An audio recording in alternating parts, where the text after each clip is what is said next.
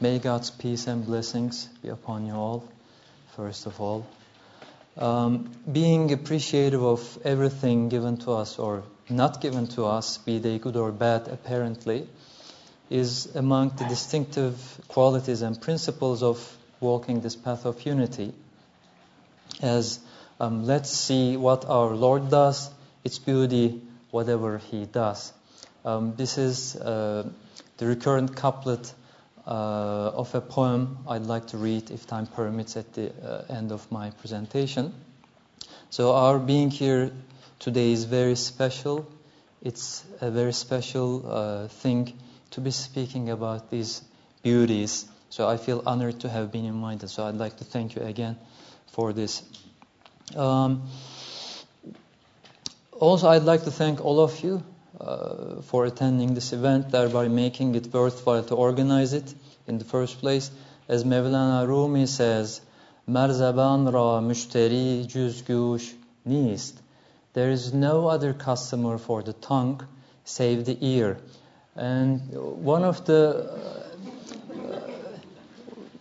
one of the uh, Sufi definitions of what a human being is that uh, appeals to me a lot is human being is um, what speaks through me and what listens through you. And He made us many so that we could walk the path together to Him in unity despite all of our apparent differences. Um, also, um, a, a, few notes on why I chose this particular topic, as you just uh, mentioned.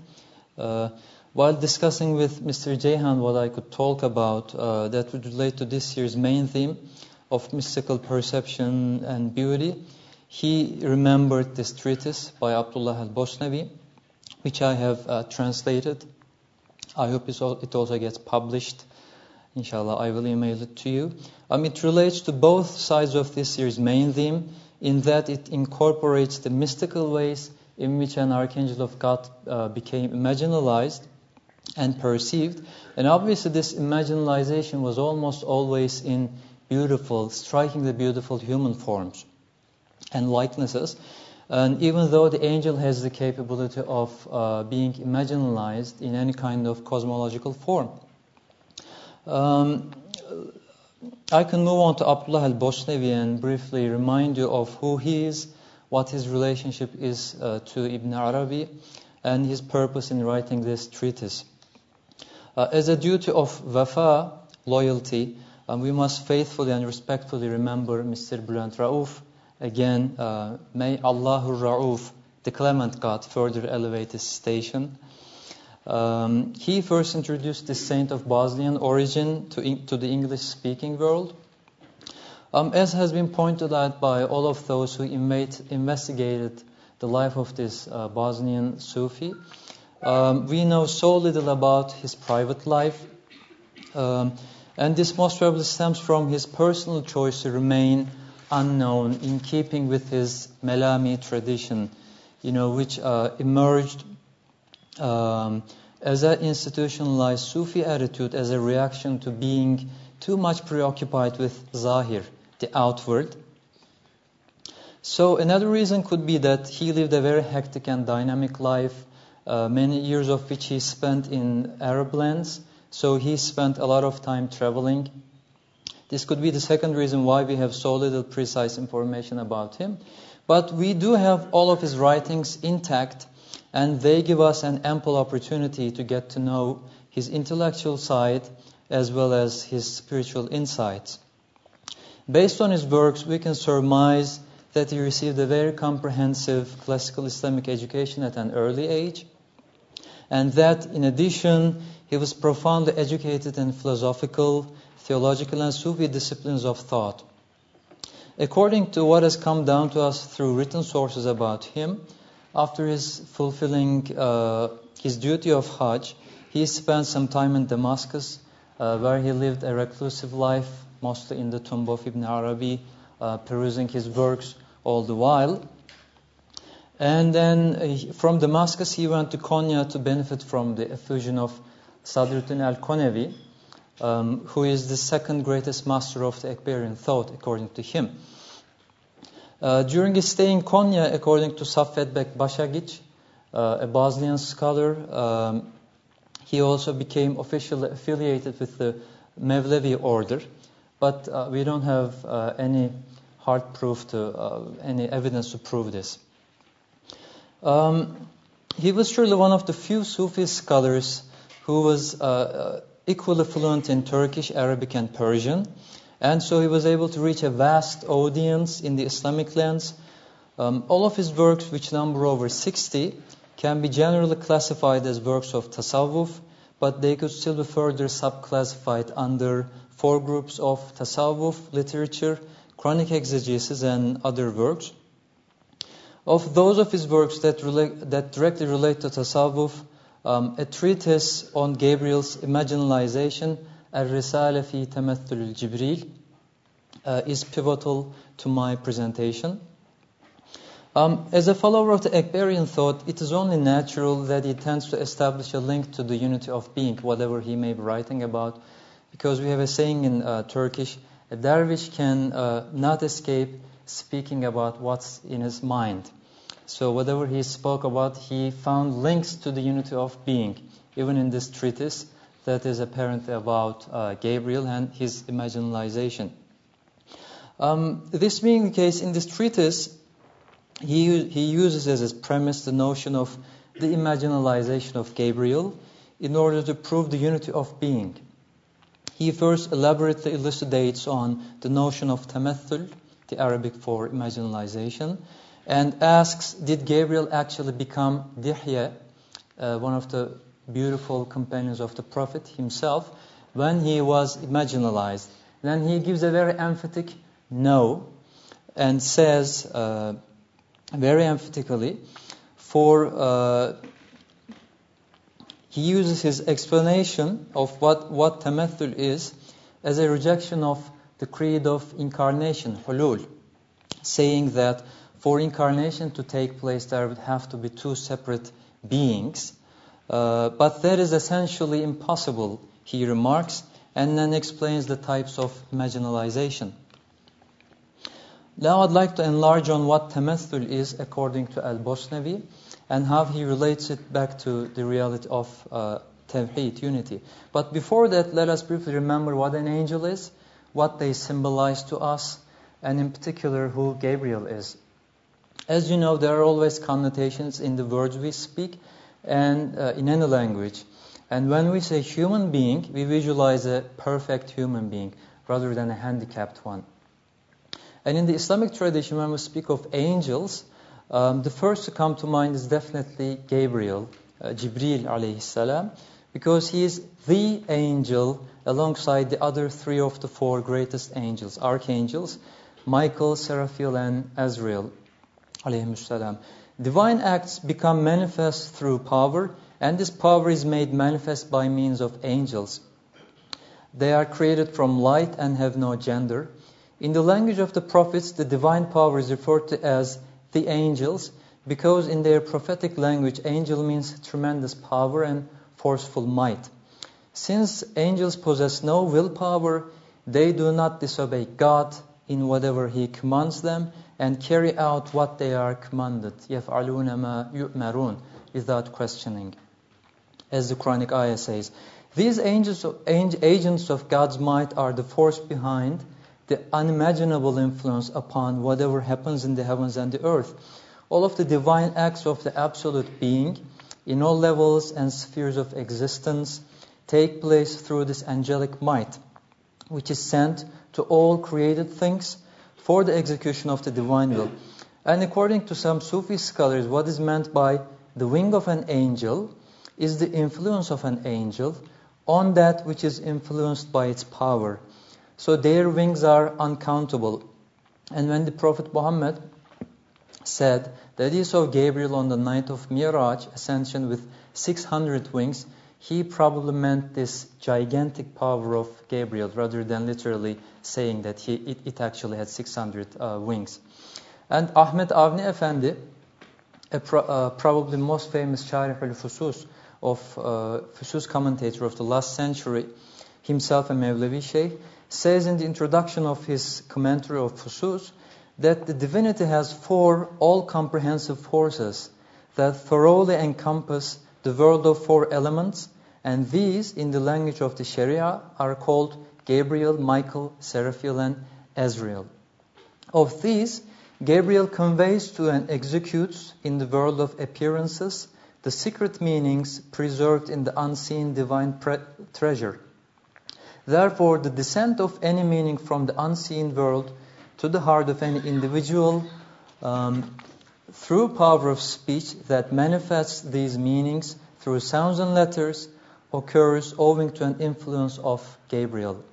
It descends from the level of the reality of Muhammad, Hakikat Muhammadiyya, to the level of ta'ayyun, entification or epiphany of Muhammad, with all of its aspects and powers, and with this particular quality, Gabriel encompasses all of the worlds. And it is this uh, famous angel of revelation who brought the divine revelation to all the other preceding prophets and messengers, from the noble Adam to the last messenger, Khatam an-Nabiyyin. Um, apart from their being unrelenting and unquestioning in fulfilling whatever they are commanded, and their great might and grandeur, angels have traditionally been associated with beauty, and chiefly because of Gabriel's imaginalization in, as I said, beautiful human forms.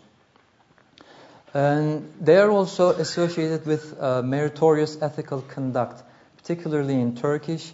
Uh, we have a number of idiomatic expressions, metaphors, and similes in which one is likened to an angel on account of one's um, physical qualities, as in the expression of she is as beautiful as an angel. Um, or mainly because of one's moral conduct, where there is much greater emphasis to one's ethical virtues, for which we say in Turkish, she is as innocent or as good as an angel.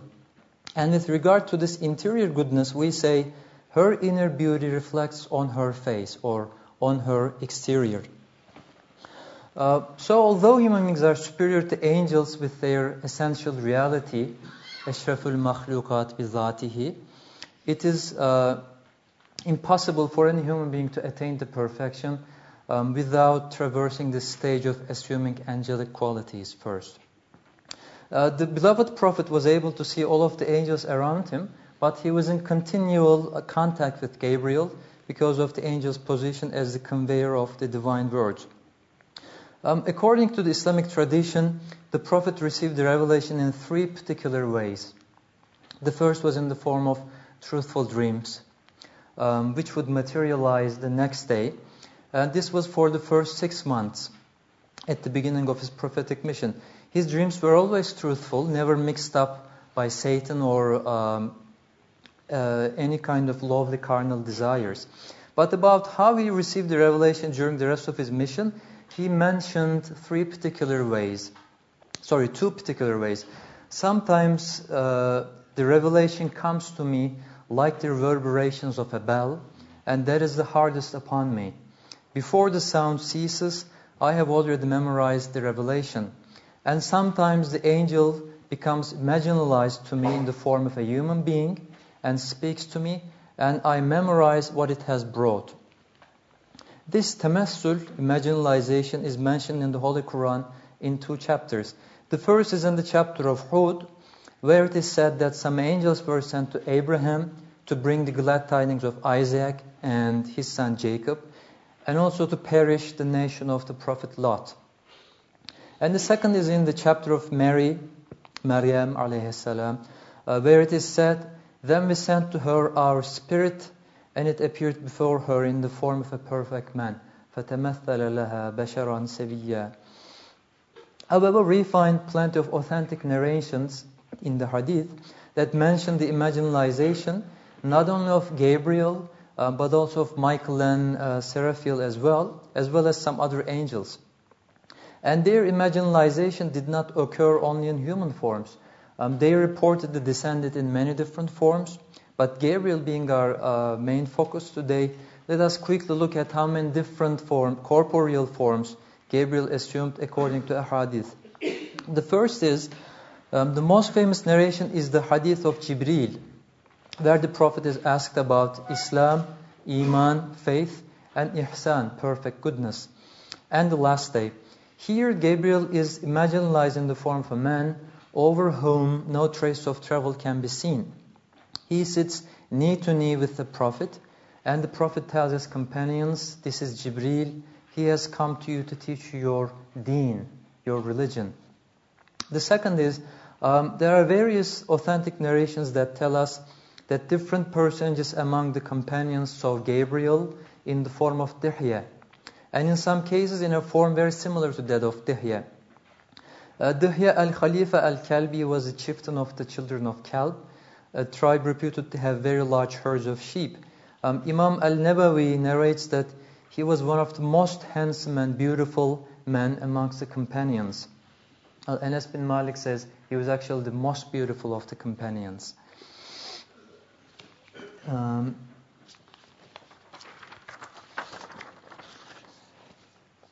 and we learn through a number of authentic narrations that Gabriel, uh, sometimes accompanied by Michael, participated in the battles of the Prophet with their uh, army of angels. Abdullah bin Abbas narrates from the Prophet that Gabriel was present for the battle of Badr. He was armed and astride a stallion.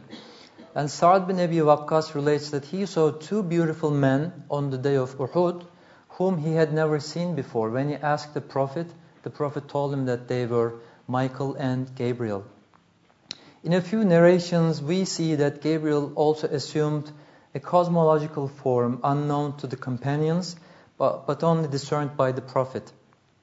And lastly, it is established both by the book and the hadith that Gabriel was imagined to the Blessed Virgin Mary in the, uh, in, a, in the beautiful form of a young man.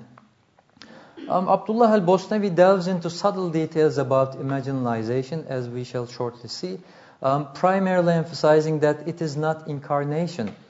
And he talks of it in three ways, dividing the first two of these ways into, two, uh, into some subcategories in line with the primary sources of hadith. Before we move on to his explanation, we should dwell a little bit on the notion of imaginalization itself, according to Abdullah al-Bosnavi, and why it is not incarnation. Um, if it is possible that a creature of the unseen realm can appear in corporeal likenesses, how does this happen? Is imaginalization incarnation, hulul, or unification, ittihad, or is it basically a divine manifestation? He answers that all this has got to do with is a manifestation of being, the manifestation of the one to the cosmos and individuated beings. Um, now the following two paragraphs are verbatim his words, which are translated to uh, English from uh, Ottoman. And when it, Gabriel, um, by, by, the way, let me honestly ask you, uh, what is the proper way of uh, referring to Gabriel, it or he? He? Okay, thank you. And when he, Gabriel, descended to the Prophet Muhammad, peace be upon him, he became imaginalized in the form of Dihya al-Kalbi. And upon Gabriel's appearing in the form of a man, the Prophet said, This is Gabriel, he has come to you to teach you your religion, din. This being the case, it is unanimously agreed upon as fact by all those who have faith that Gabriel descended by being imaginalized in the form of Dihya. And Ibn Farid proves through Gabriel's imaginalization to the Holy Prophet in the form of Dihya that the manifestation of Al-Haq prevails fully in the realities of the world, which are cosmological entities and possible forms, and the absolute divine effusion penetrates and prevails in full force in all of the forms existent in the world through this manifestation of Al-Haq. Gabriel becomes manifest by becoming imaginalized in the images of all of the heavenly and earthly forms, which exist underneath the seventh sphere. That form belongs to the world of similitudes, al-a'lam al-mithaliya. That image had no existence and form of its own prior to Gabriel's manifestation in that image. That is, the existence of the form did not precede Gabriel's manifestation. The existence of that form is absolutely contingent upon Gabriel's attentiveness, tawajjuh, toward it, which is a possibility brought into existence by Gabriel's tawajjuh, attentiveness. In whatever kind of image Gabriel wishes to become imaginalized, that image comes to appear through Gabriel's attentiveness. Now, this manifestation in that form can on no account be considered incarnation, for incarnation takes place between two things with separate existences of their own. However, that particular form has no existence of its own apart from that of Gabriel, and likewise, the absolute beings manifesting and appearing with a total manifestation in accordance with the realities of essentially non existent possible things cannot possibly be thought of as incarnation. Um, because apparent entities are upon non-existence, adamiyya, their existence and manifestation belong to al-haq alone. Ultimately, it is al-haq that is outward and manifest through apparent things. Unquote. And based on a couplet from Ibn Farid that he paraphrases, again he says, Now be wide awake, at the inception of the coming of the divine revelation, Gabriel the trustworthy came to our prophet clothed in the form of Dihya. When Gabriel the trustworthy came to our prophet, the guide of the companions of guidance in the form of Dihya, which is a human form, had it actually become Dihya? Answer me, no. Gabriel, by appearing in the form of Dihya, did not become Dihya himself, since that form was a form of similitude whereas Dihya's body and form were those of ontological forms, suwar al Gabriel became imaginalized in a form like that of Dihya, and that's how he descended. Now that, it, now that it has become clear and known to you that incarnation is absolutely out of the question in the case of Gabriel, whose existence is contingent compared to the absolute existence of Al-Haq, in his becoming manifest in the form of Dihya. So with a broader comparison, you can comprehend that the manifestation of Al-Haq in possibilities that are brought into existence by becoming individuated through his manifestation is far above incarnation. After this explanation, Bosnavi stresses that the knowledge of the Prophet was of such a high caliber that he was able to recognize Gabriel in whatever uh, kind of form he became imaginalized and uh, in whatever kind of manner he descended. And uh, that he also says that Gabriel can become imaginalized in the forms of the seven heavens, beneath the seventh sphere, those of the creatures stationed therein, and those of all of the cosmological entities with corporeal bodies, such as animals, plants, and inanimate objects. Then he goes on to explain the types of tamathul, imaginalization. The first manner is that it manifests in a form of similitude, suratul mithaliyah, that is a worldly, a corporeal form that everybody can see, such as the form of Dihya radiallahu anh, or like when it became imaginalized to the Blessed Virgin Mary in the form of an unknown human being. This first manner of manifestation occurs in two ways. The first way is that those present in the presence of the Prophet uh, can see the form assumed by Gabriel upon its arrival, yet they cannot comprehend that it is actually Gabriel. And the second way is that nobody other than the Prophet can see Gabriel, although again the human, uh, the, the Gabriel has descended in a human form. The second manner is that it becomes manifest in an exist, exist, existential form, Surat al-Wujudiyya, uh, whether this exist, existential form be that of a specific person or somebody one is familiar with, or whether it be someone unknown or the form of something unknown. And this second manner occurs in three ways, says Abdullah al-Bosnavi. The first is that the specific person in whose likeness or exact form Gabriel has become imaginalized has no knowledge of what the angel does in his form and what it manifests through his locus. The second is that the angel does not directly become imaginalized in a human form, but rather it kind of controls, influences the person who doesn't know that it is actually the angel acting through him, speaking through him, and inspiring into his heart. But this person thinks that these are just some other states that he himself goes through naturally in himself. And the third way is that uh, angelic qualities overcome that person who as a result receives the inspiration directly through his refined sense perception without his knowledge or awareness. So he thinks that it's something very ordinary. He can see what's happening around him. Uh, but this is because of his refined sense of perception. Probably he would think that everybody else around him can see the same things. The third manner is that the angel descends upon the heart of the prophet uh, with the divine revelation, and the prophet does know and realize that it is the angel descending upon his heart with the divine revelation. In this last manner, um, it is absolutely of unknowable nature to human beings, save the prophet, who is completely privy to the inner dimensions of revelation, descension, and imaginalization. Um, interesting, interestingly enough, apart from the manners of tamathul that relate to the prophet and Gabriel, Al-Bosnavi talks of uh, uh, another uh, manner. Uh, it's about a group of saints who he describes as people of incorporeality, tajarrud, who can cast off their corporeal beings in silah. He tells us that they have achieved such a sublime state of refinement that they can, uh, they can also assume the form of uh, or influence any human being, tasarruf. He gives an example uh, in his treatise from the life of the great Sufi saint Awhaduddin al-Kirmani and how his sheikh once assumed the form of a hospital manager from whom Al-Kirmani wanted to get a medicine for his sheikh who was very sick in the abdomen. There are many examples of this type, uh, this type of tamassul in the history of Sufism, mostly in a manner in which a saint of God uh, can appear in more than one places simultaneously. Um, for example, in the case of Abdul Qadir al-Gailani, Hamiduddin al-Aksarayi, aka Somuncu Baba, and also the example of Ismail Hakkı Bursevi.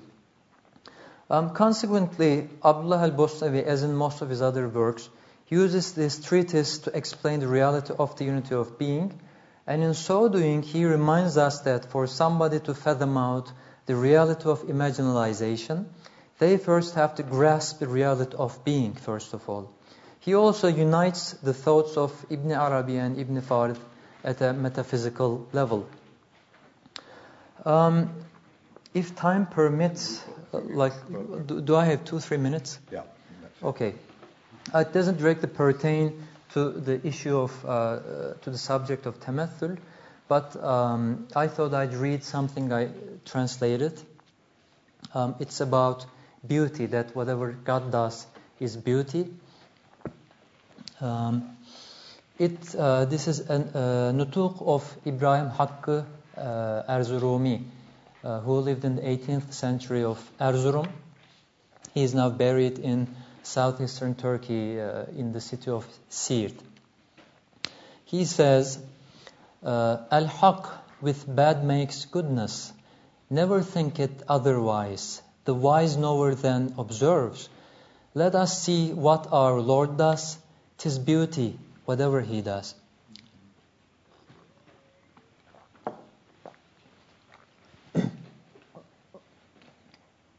Sorry. To Al-Haq, resign your trust, submit, find ease and solace. To his every act ascend. Let us see what our Lord does. Tis beauty, whatever he does. To him solely your heart tie. On precautions don't rely. Comprehend it's his decree. Let us see what our Lord does. Tis beauty, whatever he does. Desire nothing by yourself. Oppose not what comes to pass. Deny not, Al-Haq bestows. Let us see what our Lord does. Tis beauty, whatever He does. His every act excelling, to one another fitting. Whatever He does, it's suiting. Let us see what our Lord does. Tis beauty, whatever He does. He is just. Think not He is tyrant. In fire do not burn, submit. Do not tire to be patient. Let us see what our Lord does. Tis beauty, whatever He does. Why is that so? Never ask. All is in proper place. Tis so. You'll see this at the finish. Let us see what our Lord does. tis beauty whatever he does. Disdain none, be not haughty. Break no heart, make none gloomy. Never with your nefs agree. Let us see what our Lord does. Tis beauty, whatever he does. Believers' acts are not false, nor their psyches bellicose. Never eschew the wise man's words.